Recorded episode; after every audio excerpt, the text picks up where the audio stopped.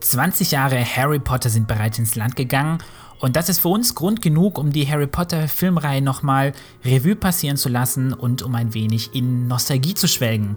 Mein Name ist Nono und hier ist noch der K1. Zwei große Harry Potter Fans hier und damit begrüßen wir euch ganz herzlich bei der neuen 4001 Reviews Podcast Reihe, in der wir alle Harry Potter Filme nochmal besprechen, die wir in den letzten Tagen wirklich durchgesuchtet oder gebinged haben. Und ja, alles beginnt, wo alles begann, nämlich bei Harry Potter und der Stein der Weisen, beziehungsweise Harry Potter and the Sorcerer's Stone. Und damit viel Spaß bei der Review.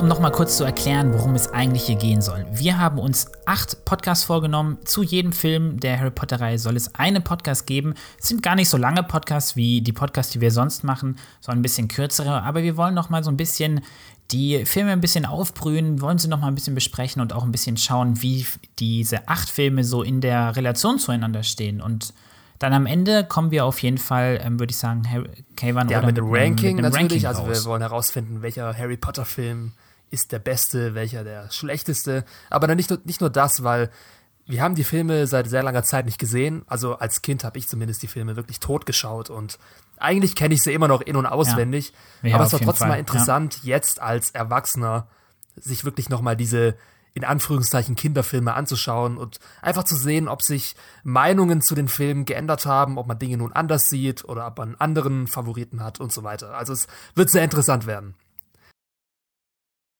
Auf jeden Fall, ich meine, wir sind jetzt auch, ähm, 2010 kam Harry Potter ähm, Teil 8 oder die Heiligtümer des Todes Teil 2 raus, also sind 2011. wir sind jetzt 2008, äh, 2011, Entschuldigung, genau, wir sind jetzt, ja, ja, 2011 und wir sind jetzt gerade 2018, also sind auch schon wieder sieben Jahre ein ganzes äh, Hogwarts-Schulleben vergangen seitdem. Ähm. Und natürlich steht der neue fantastische Tierwesen-Film bevor. Deswegen, ja, war das einfach nochmal für uns Grund genug, sich alle Filme jetzt einfach nochmal komplett anzuschauen. Ansonsten lege ich euch noch ans Herz, wenn ihr unseren Podcast auf YouTube euch anhört, dann habt ihr da nochmal unterstützende Grafiken, die ähm, so ein bisschen im Laufe der Reihe quasi sich dieser Podcast-Reihe entwickeln. Also es kann vielleicht ganz, ganz gut sein, so eine visuelle Unterstützung mit dabei zu haben. Also wir werden die Stories der Filme jetzt nicht nochmal groß besprechen. Das sollte ja mehr oder weniger bekannt sein. Wenn nicht, dann haben wir dafür auch eine ganz schöne und kurz zusammenfassende Recap zu allen acht Harry Potter Filmen auf unserem Online-Magazin 4001reviews.de. Die verlinken wir euch natürlich unten in der Kommentarbox. Ja, dann lass uns doch einfach mal anfangen mit Harry Potter und der Stein der Weisen, also dem ersten Teil. Und ähm, Englisch heißt der, oder auf Amerikanisch, ähm, Harry Potter and the Sorcerer's Stone und im englischen Ursprung hieß er ja Philosoph Philosopher's Stone. Warum auch immer. Gedichtet. Gibt einen Grund, brauchen wir jetzt hier nicht besprechen. Okay. Aber ähm, Regie führte Chris Columbus, wie auch beim zweiten Teil. Und das Buch hat geschrieben, also das Drehbuch, die Adaption des Romans von J.K. Rowling, hat Steve Kloves geschrieben. Weißt du, bei was Chris, Chris Columbus Regie geführt hat? Außer Harry Potter? Ähm, Percy Jackson hat er, glaube ich, dann später noch gemacht. Ja, ne? und, Harry Potter Film. Und die Kinderblockbuster schlechthin Kevin allein zu Hause. Eins und zwei. Ah, genau, ja, ja, ja, genau, ja. Also es ist, es ist auf jeden Fall ein, ja, es war damals zum damaligen Zeitpunkt ein etablierter Kinderfilmregisseur ja. und deswegen ist auch naheliegend, warum Chris Columbus für Teil 1 ja. und Teil 2 angeheuert wurde. Weil es einfach. Ja, die haben eigentlich das Recht, eigentlich haben beide, also auch diese ähm, Kevin Allein zu Hause und die Harry Potter-Filme haben beide so, einen, so diesen kleinen mal weihnachtlichen, magischen Flair. Ja, ne? Weihnachtsfilm-Flair, genau, das trifft ziemlich gut. Ja. Stimmt. Ja, cool, ja, stimmt. Und beide haben natürlich auch ein FSK 6. Als einziger Harry Potter-Film. Ja, na klar. Na klar. Hm, also. Ja, was ist denn dein erster Eindruck so zum Film nach dem Rewatch? Also den ersten Teil, den habe ich als Kind wirklich tot geschaut. Also ich konnte ihn mitreden. Wirklich. Also ich konnte mit Harry und Ron mitreden. Deswegen, es war sehr interessant, den jetzt nach, glaube ich, zehn Jahren nochmal zu schauen, weil ich den ersten Teil immer damals ein bisschen geskippt habe, weil ich den zu kindisch fand dann irgendwann als Jugendlicher. aber ihn jetzt ja, nochmal ja, zu schauen, war wirklich einerseits sehr nostalgisch, aber andererseits auch ähm, hat man einfach gemerkt, dass man älter geworden ist. Nicht immer zum Schlechten hin, aber der Film hat schon ein paar kleine Schwächen, die einem als Kind einfach nicht aufgefallen sind. Hat vielleicht auch ein, zwei kleine Stärken, die einem als Kind auch nicht aufgefallen sind, aber ich denke, mhm. dass ich den ersten Teil Ja, ich- einfach ich anders, ahne, bisschen anders ja. Mhm. in, Erinnerung, in Erinnerung hatte als Kind, als ich ihn jetzt gesehen habe. Wie war es denn bei dir? Der Start Nein, ich habe jetzt also Binge-Watchs. mein, bei, meinem, bei meinem ersten Eindruck, ich hatte auf jeden Fall, weil genauso wie du, ich habe ihn auch schon lange nicht mehr gesehen, weil ich ihn auch öfters geskippt habe, ähm, weil man ja irgendwie, ja, der Film hat nicht so viel krasse, finde ich, extreme Höhepunkte und auch nicht so tiefe Lowlights, deswegen ähm, gibt es für mich oft nicht so den Grund, den nochmal anzuschauen, aber jetzt, wie gesagt, ihn nochmal angeschaut zu haben, war cool, weil ich wirklich wieder in diese alte Retro-Stimmung zurückgefallen bin. Ähm, ich kann mich noch genau erinnern, wie ich das erste Mal den Film im Kino gesehen habe. Ja, ich bin auch. irgendwie früher, früher, ich bin früher aus dem, aus dem Schulunterricht rausgegangen, damit ich mit meinen zwei Freunden, wir sind das erste rein und die ganze Klasse hat uns mit großen Augen angeschaut und sowas. Also ich bin wirklich wieder in diese alte Stimmung zurückgekommen und hatte Spaß, den Film anzuschauen. Aber ich stimme dir zu, er hat auf jeden Fall Schwächen und die sehe ich vor allem auf der dramaturgischen Seite. Ja, also ich finde, dass der Film einfach extrem fantastisch und magisch anfängt. Also so die erste halbe Stunde vom Film ist, finde ich, der beste Teil von Harry Potter und der Stein der Weisen. Also gerade als ähm, Harry die Briefe bekommt, als sie bei den Dursleys sind und Hagrid holt ihn ab und sie gehen zur Winkelgasse, das sind einfach alles so ikonische Szenen geworden, die einfach mittlerweile schon Teil der Popkultur geworden sind. Einfach, das, das ist dem Score von John Williams zu verschulden, der kongenial ist. Also der Musik. Einer seiner ja. besten. Ja, also gefällt mir noch besser als ein Star Wars Score. Vor allem in der ersten halben Stunde.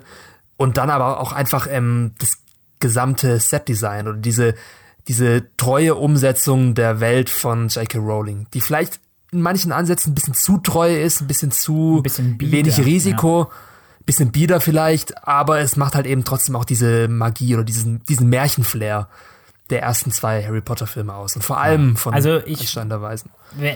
Ich meine, also mal, wenn wir sprechen ja über die Exposition. Dramaturgisch also auch gut, ersten- die ersten. Ja, ich habe so meine, also ich sehe einerseits die Notwendigkeit, warum diese Exposition des Films so lang ist, weil darum geht es ja bei dem ersten Teil dieser wirklich langen, achtteiligen Filmreihe.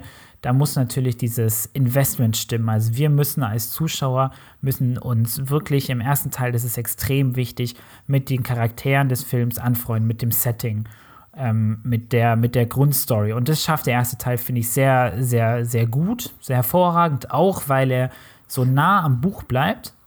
Ähm, aber ich finde es auch ähm, gleichzeitig so ein bisschen, gleichzeitig hat er auch einfach Längen. Jetzt im Nachhinein betrachtet hat der Film, der erste Film Längen, weil er sich irgendwie so bewusst alles, wie so eine Stichpunktliste, alles erklären will. Wir sehen kurz die Dursleys, wir sehen die Winkelgasse, ähm, wir sehen so ziemlich jede einzelne Schulstunde, die wir haben.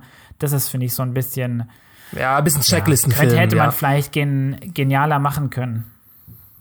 Ich finde, die Exposition funktioniert sehr gut, bis sie dann schließlich in Hogwarts ankommen und der Unterricht losgeht. Ja, Und genau. da wurde es mir dann auch ein bisschen zu viel. Weil dann einfach die Handlung fehlt. Dann bist du schon ein Drittel im Film drin und es fehlt einfach komplett die Geschichte um den Stein der Weisen. Es gibt keine wirkliche Dramaturgie, sondern du folgst den Schülern halt wirklich durch ihren ähm, Unterrichtsplan. Schulalltag. Es ist auch, ja. Genau, durch den Schulalltag. Das ist als Kind ganz nett zu sehen. Es hat mich auch damals als Kind äh, sehr gepackt, zu sehen, Ja, das wie Harry jetzt auch als das Kind, erste Mal ja. auf den Besen fliegt und so weiter. Das reicht als Kind. Als Erwachsener reicht es dann nicht mehr ganz. Da fragst du dich schon ein bisschen, ja, okay, also jetzt muss, muss bald mal ein bisschen Spannung reinkommen, ein bisschen Dramaturgie oder ein Konflikt einfach. Der kommt dann ja Genau, auch, also aber erst, halt- glaube ich, ab der zweiten Filmhälfte. In etwa, ja. Was halt Ja, fehlt, also ist quasi dieses übergeordnete dramaturgische Konstrukt, dieses Ziel. Also du weißt bis zur Hälfte des Films nicht genau, was ist denn jetzt eigentlich das Ziel des Films? Was ist die Aufgabe, Ja. die Harry lösen muss oder so? Und wenn die dann kommt, nämlich die, dass der Stein der Weisen vermeintlich von Snape geklaut werden soll und Harry und Ron und Hermine wollen diesen Stein quasi retten, dann wird so ein bisschen so, dann geht's, dann, dann fängt die Story richtig an, aber ist gleichzeitig, finde ich, wieder dann zu hasty, zu, zu hastig, zu schnell Ja. ähm, und ohne Umwege. Also es ist ein bisschen wie so ein Krimi, wo die, ähm, die, die Kommissare quasi immer irgendwie ähm, ein, ein Clou nach dem anderen einsammeln, aber keiner davon ist irgendwie falsch, außer dann vielleicht am Ende, dass es Snape generell ist, aber sie, die ist zu, zu, mit zu wenig Umwegen rast die Story zu stringent auf ein Ende dann zu. Das ist so ein bisschen unausgeglichen. Das ist vielleicht Ja so klar, der Film ist auch an sich Teil ziemlich fehlt. rastlos. Also vor allem, vor allem, ja, vor allem in der zweiten Hälfte. Ich meine, es ist ein Kinderfilm und deswegen kannst du dir halt einfach nicht ähm, irgendwelche Storylängen erlauben oder irgendwelche langen Dialogpassagen oder krasse Plotwists. Also muss halt wirklich geradeaus vorangehen.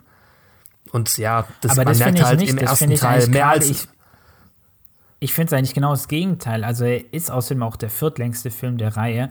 Ich finde, dass er eben sehr lang ist und eben nicht so rastlos. Also er macht halt, ähm, er macht vielleicht viele Zwischenstopps, aber die erzählt er dann halt auch wieder zu, aus. Ja?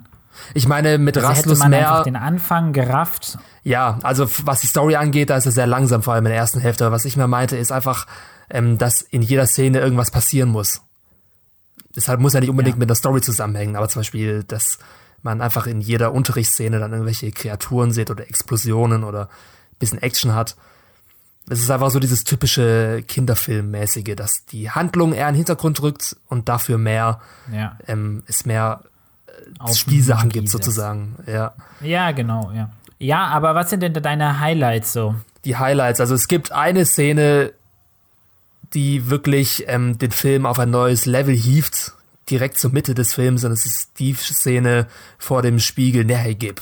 Beziehungsweise auf Englisch Erased oder Erased, ich weiß nicht genau, wie die. Ich habe es auf Englisch Reset, geschaut, aber Ja, ja Reset, Nehegeb genau. auf jeden Fall, ja. es ist die Szene, in der ähm, Harry seinen größten Wunsch im Spiegel sieht, nämlich seine Eltern wiederzusehen. Und es ist eine erstaunlich ähm, emotionale Szene Ja, ja, das und stimmt, ja. sehr, ähm, sehr erwachsen auch auf der anderen Seite und die bricht einfach so aus diesem Kinderfilm heraus, den, den man davor hatte, mit dem Quidditch und Weihnachten und was weiß ich und plötzlich hast du hier halt so eine Szene, wo du denkst, okay, das berührt mich schon irgendwie und vor allem dann auch der Dialog oder der Monolog mehr oder weniger mit Dumbledore hat einfach auch einige der besten Harry Potter Zitate aus Film und Buchreihe überhaupt. Es ist auf jeden Fall sehr weise, finde ich auch. Das- Das, ist eigentlich, was Ja, mir sehr weise, des Films ein ja. bisschen fehlt, ist dieser Tiefgang. Und diese Szene, und da würde ich vielleicht noch mal eine meiner Highlight-Szenen noch mal anschließen, ist ähm, die Szene am Ende des Films, wenn Harry im Krankenflügel liegt und dann kommt Dumbledore zu ihm und Dumbledore erklärt ihm, dass eben sein, dass er beschützt ähm, wurde ähm, durch von, also dass die Liebe seiner Mutter ihn vor Dumbledore, äh, vor Voldemort beschützt hat. Ähm, das sind so klar diese zwei, zwei Szenen, die dieses emotionale Grundkonstrukt der ganzen Harry Potter-Reihe setzen. Ähm, das spielt in dem ersten Also Teil so, sonst man könnte wirklich die große ja. Rolle. Aber das finde ich super wichtig und das, ähm, da hast du recht, die, die stechen so ein bisschen raus, positiv. Also man kann zusammenfassen, Dumbledore war eigentlich das Highlight des ersten Teils. Ja, die, Also, Szenen, die, die ja. Szenen mit Dumbledore, ja, zwischen Harry und Dumbledore, ja. Und vor allem, was mir auch sehr gut gefallen hat, wie gesagt, der Anfang, die Exposition mit den Briefen und so weiter, einfach wegen, wegen dieses ikonischen Charakters. Mhm. Aber was, ich, was mir auch wirklich sehr gut gefallen hat, war die Sz- Szene mit Ollivander, also John Hurt. Und da Ja, habe ich einfach nochmal, ja. da habe ich nochmal gemerkt, was für gute Schauspieler eigentlich in Harry Potter mitspielen. Also diese ganze erste Güteklasse von britischen Schauspielern, weil ich habe ja damals Harry Potter immer auf Deutsch geschaut, da hat man das jetzt nicht so mitbekommen. Aber wenn man es jetzt einfach nochmal im Original schaut, im Originalton, dann merkst du einfach, äh, weiß nicht, es liegt Ja, einfach John an der Hurt ganzen super Delivery. Szene, Und wie er, wie er halt einfach delivert äh, mit diesem, ähm, he Auch in so kleinen Nebenrollen sowas, ne? Ja. Ja. Auch der ist vielleicht zwei, drei Minuten zu sehen im Film, aber der bereichert ihn so krass. Also nicht nur John Mhm. Hurt, sondern er war halt jetzt das Paradebeispiel für die ganzen britischen Schauspieler in Harry Potter, die wirklich. Ich finde, schauspielerisch ist für mich auf jeden Fall auch noch ein Highlight die Szene, in der sich quasi Ron, Hermine und Harry quasi das erste Mal aufeinandertreffen. Und zwar ist das im Hogwarts, Hogwarts Express. Ähm, und zwar dann Ron und Harry sitzen dort ja und essen Tonnen von Süßigkeiten und versuchen dann auch irgendwie Krätze zu verwandeln. Und das ist einfach eine super schöne Szene, die irgendwie so gerade die Charaktere Ron und Hermine, Ron also ein bisschen als äh, kleinen Schussel einführt und Hermine dann als die schnippische Besserwisserin, die dann Ron sagt, dass er Dreck an der Nase hat. du hast Dreck an der. Nase. Weißt du Ja, das? Genau da. Sieht nicht schön aus. Und das ist, ähm, das, das spielt gerade Hermine, ähm, Emma Watson spielt es großartig. Ja, also vor allem schon- Dieses, sie, sie delivert es so gut, so schnippisch und hat eigentlich nur eine kleine Rolle da. Und das ist einfach sehr, sehr sympathisch. Also das bringt einem die Ja. Charaktere sehr sehr präzise, sehr kompakt, in der kleinen Szene sehr gut auf den Punkt. Und trotzdem mag ich alle drei Charaktere sofort super gerne. Also Emma Watson war Fall schon gleich von Anfang an Genius. Also perfekte Besetzung meiner Meinung nach, auch wenn viele andere Meinungen sind. Natürlich sind ähm, Daniel Radcliffe und äh, Rupert Grint als Harry und Ron so ein bisschen die Sorgenkinder gewesen, vor allem in den ersten Teilen. Ich meine, sie waren nicht schlecht. Ja. Sie waren ganz gut. Aber wie gesagt, vor allem Emma Watson als Hermine in ihrer ersten Szene, in ihrem ersten Bühnenauftritt sozusagen. Ja. Lowlights, was hat uns nicht so gut gefallen? Oder was ist uns jetzt beim Rewatch besonders aufgestoßen? Also was hm? mir besonders aufgefallen ist, ich habe, wie gesagt, ich habe ja schon meine so ein bisschen Mängel punkto Dramaturgie und sowas benannt. Aber der ganze Film oder Chris Columbus geht in diesem Film einfach so gut wie kein Risiko ein. Ähm, was den ganzen Film, wenn ich so ein bisschen im Vergleich zur ganzen Reihe auch ein bisschen hm, langweiliger oder unaufregender macht. Aber gleichzeitig kann ich ihm auch wirklich nicht wirklich groß was ankreiden. Also es ist einfach wirklich ein, ja. ein guter Film, ähm, der keine großen Schwächen hat, aber er ist jetzt auch nichts, was mich jetzt extrem raushaut, ja. Es ist ein guter Und ähm, deswegen fällt es mir eigentlich echt schwer, so wirkliche Lowlights. Also ich habe es so ein bisschen probiert, irgendwelche schlechten Szenen rauszupicken, aber das ist dann wirklich Nitpicking.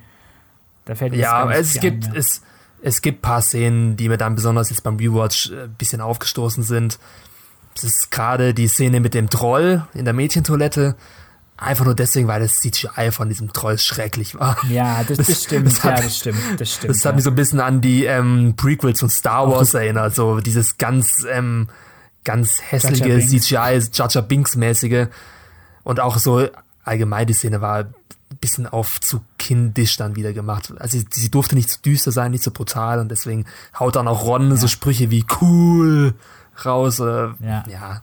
Ja, ja, hast recht. Ja, gut, ja. Das war so ein bisschen So gibt es aber ein paar Szenen, ja. Ja, sonst irgendwas, was mir nicht so gut gefallen hat. Ich weiß nicht, es ist echt schwer. Also, ich meine, es ist dann doch kein perfekter Film, aber es ist auch kein Film, wo du jetzt wirklich ähm, irgendwelche Mängel. Ja, schauen wir doch mal auf den Film, Film und Buchvergleich. Wie, was stößt dir da auf oder nicht? Naja, also wie wir schon gesagt haben, es ist, es ist das Buch in visueller Form. Es fehlt kaum etwas. Also alle wichtigen Stationen sind auch im Film genauso vertreten, so wie man es sich vorgestellt mhm. hat. Ähm, von daher, ich meine, das Buch war ja auch wirklich nur 300 Seiten lang, das kürzeste Harry Potter Buch. Von daher kann ein 150 Minuten langer Film das schon alles abdecken, was drin sein muss. Und es gibt keinen, keinen, keine wirklichen Improvisationen vom Regisseur, ja, wie man es ja. anders machen wollte also oder so. Halt, Deswegen, ja er, viele halt mögen deswegen die ersten zwei halt Filme. Ja. ja. Ich meine, viele feiern deswegen die ersten zwei Filme vor allem und sagen immer noch, das wären die besten Harry Potter Filme, weil sie so nah am Buch sind. Aber gerade ich, ich, mir ist dieser Buchvergleich eher zweitrangig. Ich will einfach einen sehr guten Film sehen. Es war immer noch ein guter Film. Und ein sehr gutes Buch, ne? Ein ja. Sehr gutes Film, sehr gutes Buch, aber es sind halt auch einfach zwei unterschiedliche Medienformen, ja. die nach unterschiedlichen Gesetzen ja. ähm, äh, funktionieren und ja. Ja, dann kommen wir. Hier ist es halt wirklich eine Buchverfilmung, die sich nicht so viel traut. Ja. Dann kommen wir ja einfach mal zum Fazit direkt, oder? So. Ja. Wir machen das mit also Prozentzahlen, das also mit Prozentzahlen nach unserem ähm, 4001 Maßstab von 1 bis 100 Prozent. Wie ordnest du den Film ein? Also ich finde, es ist ein guter Film. Ähm, ich gebe ihm die Note gut und das sind bei uns nach unserem Rating sind es 79 Prozent. Hat halt wirklich keine großen Höhen, aber auch keine großen Tiefen. Ähm, ich würde, wenn ich ihn mal betrachte, dann, wenn ich ihn mal so in Worte fasse, würde ich sagen, der Film ist einfach Pflichterfüllung. Da ist nicht wirklich viel Inspirierendes, nicht wirklich viel Bewegendes dabei, auch nicht wirklich viel, ähm, das über diese reine Pflichterfüllung in puncto ähm, Worldbuilding, in puncto Einführung in diese ganze Harry Potter-Reihe drinsteckt. Aber das, das macht er gut, er erfüllt seinen Job und ist damit für mich ein guter Film. Mehr nicht. Ja, also hm, Harry Potter und das Stein der Weisen ist ein ähm, guter Film mit sehr ikonischem Charakter. Also mit sehr viel ikonischen Szenen, die relevant waren für Popkultur, für unsere Kindheit die Kinder die ganze, ja, ganze Kindheiten geprägt haben und der eine Welt aufgebaut hat, von der sich dann alle fortführenden Filme geborgt haben. Und deswegen kann ich ähm, es dem Film auch verzeihen, dass er sehr wenig Risiko eingegangen ist, dass er wirklich der Vorlage treu sein wollte. Und da hat er einfach einen starken Job gemacht. Er hat diese Welt, auch wenn sie mit sehr viel Exposition verbunden ist, vor allem im ersten Film, sehr gut eingeführt. Ähm, der Film hat eine magische Atmosphäre, schon fast eine Weihnachtsfilm-Atmosphäre. Es ist immer noch ein toller Familienfilm. Hat natürlich seine dramaturgischen Schwächen, wie wir es schon herausgearbeitet haben, und deswegen, ja, 84 Prozent für Harry Potter und das Stein der Weisen. Mit viel Nostalgie verbunden.